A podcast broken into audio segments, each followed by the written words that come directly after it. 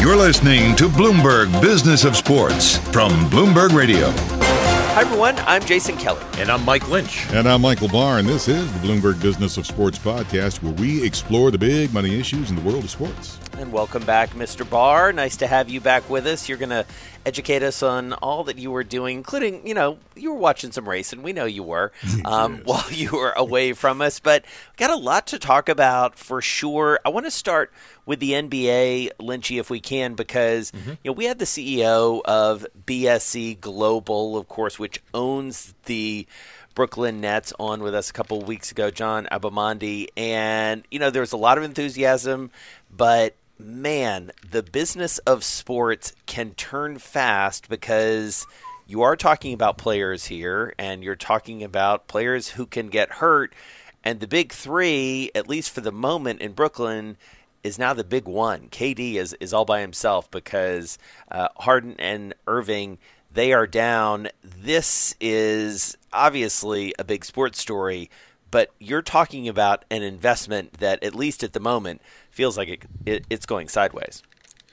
Well, it's an investment, as you said, and when we had the, the our conversation a couple of weeks ago, there was great talk about the future, what is coming up in the next couple of years, the Crown Club at the Barclays Center, uh, the expansion that they've done inside. And it's all based on the success of the big three.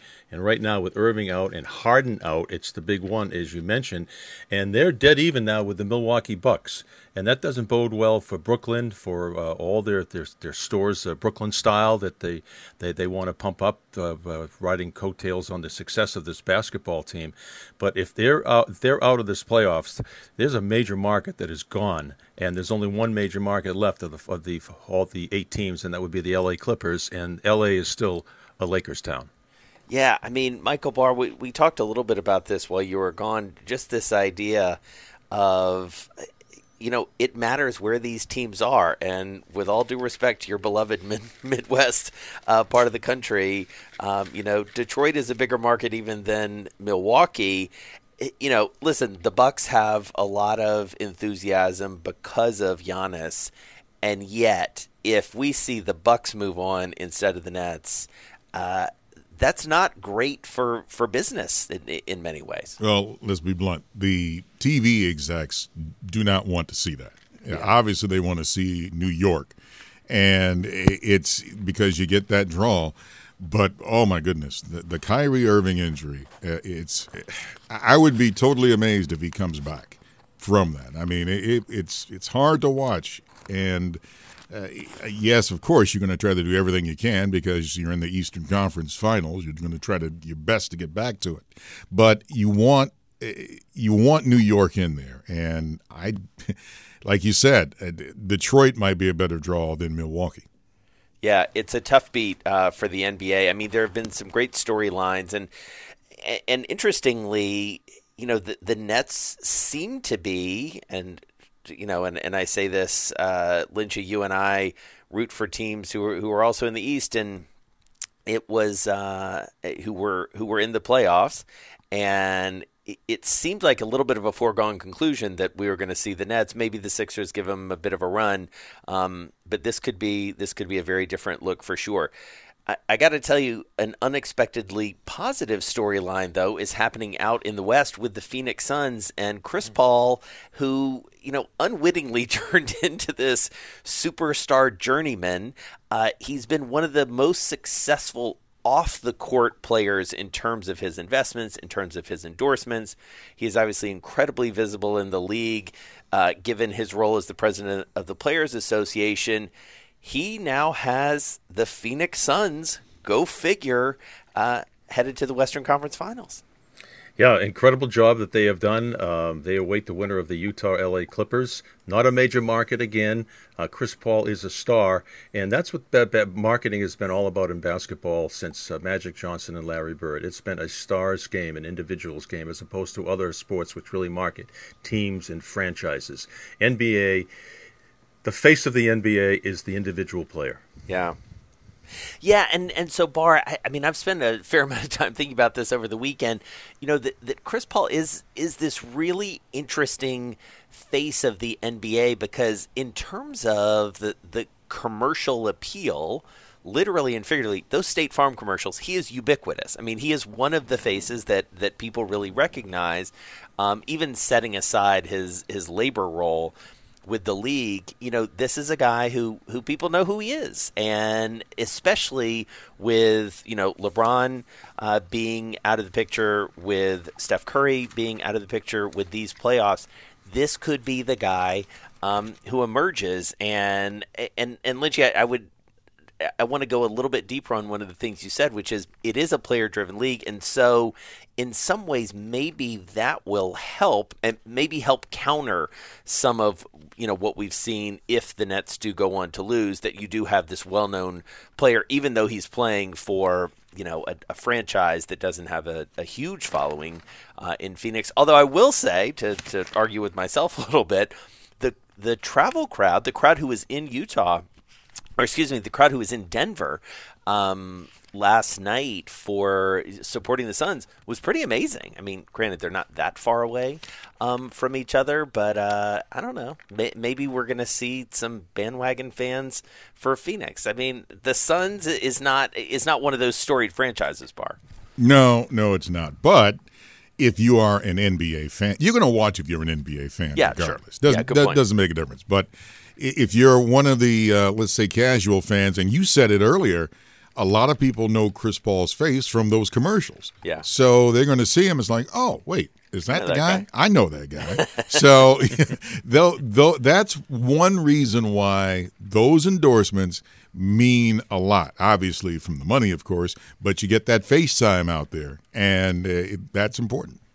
I want to talk about a, a, player in a different sport who I'm sort of fascinated by, uh, who had a huge win over the weekend, and yet has not really, sort in a in a different way from Chris Paul, maybe hasn't been given his due, even though he is clearly on par to be one of, if not the best players in his sport. Talk about Novak Djokovic, Lynchy. You know, this guy is he's got 19 Grand Slam wins. Mm-hmm. I mean, he's one away from tying Nadal and Federer, and yet he's always the sort of third banana. Part of it is his personality, but yeah. part of it is he's just been oddly. This also ran, and yet the record argues differently. What do you make of that?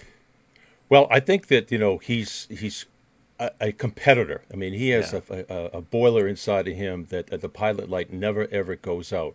I, I had an interesting come across an interesting stat with him. He is this of course went five sets in the French Open. He is 35 and 10 in five set matches. Yeah. 32 of those 35 wins have come in majors. And that just tells me something about the guy inside. I mean, you know, because he said there's always, when you play tennis, there's always two voices inside your head. I can't go anymore. I can't go anymore. Come on, let's go. Let's go. We can go. We, we win this set. We can change the whole momentum. And tennis, as you know, is a game of momentum. And yeah. when it shifts, it's almost like somebody, like the Lilliputians, are holding the other end of the court and they're tilting it. So you're always playing, you're always hitting and running uphill as opposed to downhill when things are going your way it was amazing to watch. I mean, you think about what he accomplished in, in winning the French Open.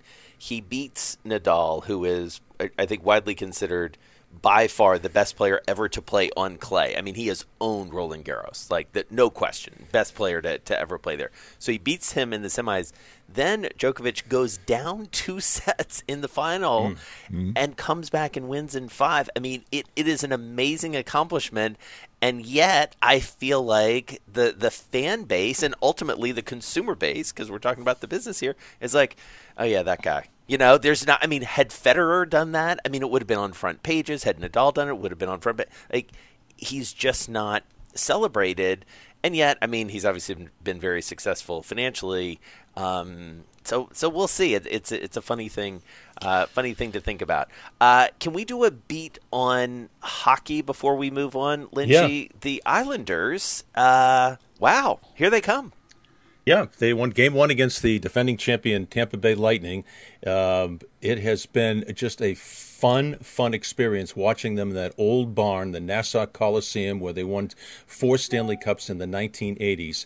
And next year they're moving into the UBS Arena, which uh, was shown pro- prominently during the coverage of the Belmont Stakes with the aerials, and it's right next to the racetrack. They are going to hit their limit of season tickets at 15,000 probably today or tomorrow. It's a 17,000 seat arena, and they're going to max out due to the success. Now, when they played in the Barclays Center a couple of years ago, that was a disaster. Yeah. 3,500 season ticket holders. 3,500. now, 15,000 and a waiting list. Yeah. What does that tell you, Barr? I mean, like, is it? It's about the place, but it's also about winning, right? It is always about winning. If you, unless you're in a in a and I'm using this here like a, a big name town like uh, out in the West with L.A. Or, or New York for that matter. I mean, if you don't win, people aren't going to show up. And give you an example, and if you remember now the defunct Minnesota North Stars, our, it was sad to watch the last few games there because the stands were empty. And I and I'm and I'm not making light of this. There were more fans during the COVID era here than they were in those last few games. And they just simply weren't winning. The, the fan base just gave up on the team.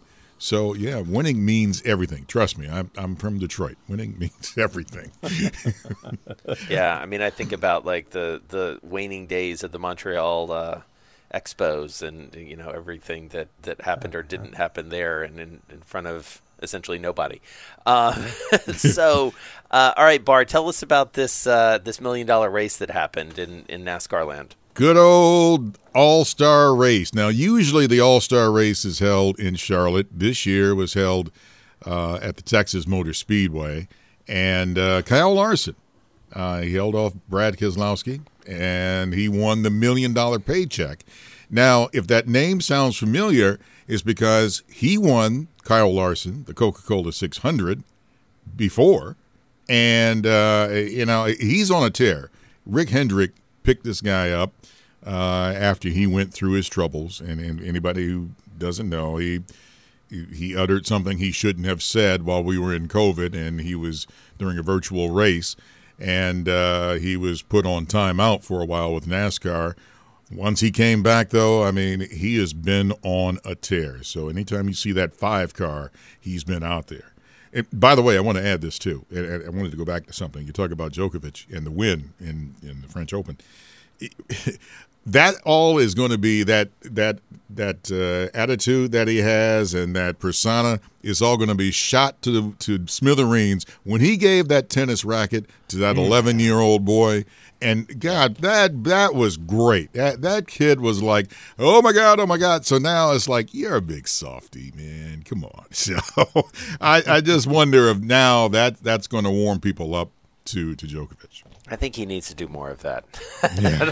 I don't know if he'll win uh, people over with one thing, but if that is an indication of maybe where he's going to head, look, I mean, this is a guy who who has, as Lynchy alluded to, has sort of carved his own path. He's got an incredible work ethic. You know, he grew up in in to say the least modest circumstances. I mean, war torn war torn circumstances. I think is a is a better way to put it. He did not grow up um, like Roger Federer did, or, or even even Nadal, or, or certainly a lot of the the players in, in the U.S. and uh, and yet he has just he's ground out like just an incredible career, and that certainly has something to do with with his public persona. But he cares about other players. You know, he's tried to do a lot on the organizing side, and you know maybe he softens a little bit with age, and especially once he reaches this milestone, and maybe he feels more responsibility to represent the sport and and listen, you know, this is the business of sports. It's it's in his economic interest to be liked. That's just true. I mean, like people, uh, it, you know, it's it is one of the reasons going back to Chris Paul that people like Chris Paul, as he seems like this very friendly guy on the State Farm commercials and, and other things that that he's endorsed, and uh, even on the court.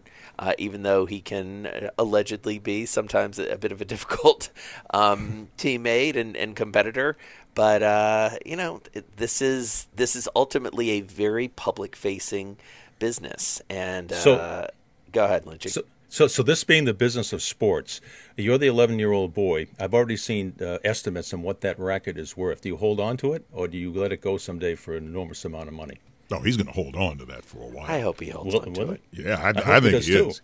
I, I, I think it. it I'm not. I was about to go in an area. I'm not going to go there uh, because I was going to bring up baseball cards. I'm not going to go there. but yeah, man. I, I mean, he's he, that was special, and and that Yeah. video Yeah. was great. I, that's one of those things where if it's not on the mantelpiece, it's definitely in the attic. Uh, Well, I'm, I'm reading all that. kinds of crazy numbers like 25, 50, 75, and even up upwards too. If he if he surpasses Nadal and, and Federer as the all time uh, majors uh, champion, it could be worth a half a million dollars. Well, maybe take a picture and make it an NFT and sell it that way. How's that? This is the Uh, Bloomberg Business of Sports podcast. I'm Michael Barr on Twitter at Big Bar Sports. Hmm, I don't have any baseball cards. Maybe I should get myself a tennis racket. anyway, I'm Mike Lynch. You can follow me at Lynchy WCVB. And I'm Jason Kelly. Find me at Jason Kelly News. We're here each and every Monday, Wednesday, and Thursday, exploring the world of money and sports. Join us again at the end of the week. Speaking of tennis, we're going to catch up with John Wertheim. He is the executive editor of Sports Illustrated. He's the author of a new book, Glory Days: The Summer of 1984 and the 90 Days That Changed Sports and Culture Forever. He is a guy we've had on this show and on our Business Week show. He knows tennis better than anyone. So I want to talk Djokovic with him and Serena and all things tennis, as well as uh, this terrific new book. And also, we're going to catch up with the chairman of NBC Sports Group. That's Pete Bevacqua. And we'll catch up with him about all things going on in media, talk about the upcoming Olympics, and so much more of the summer of sports. This could be a summer that we don't soon forget as well. I know something that happened in 1984 in Detroit. Go Tigers. You're listening to Bloomberg Business of Sports on Bloomberg Radio around the world and online wherever you get your podcasts.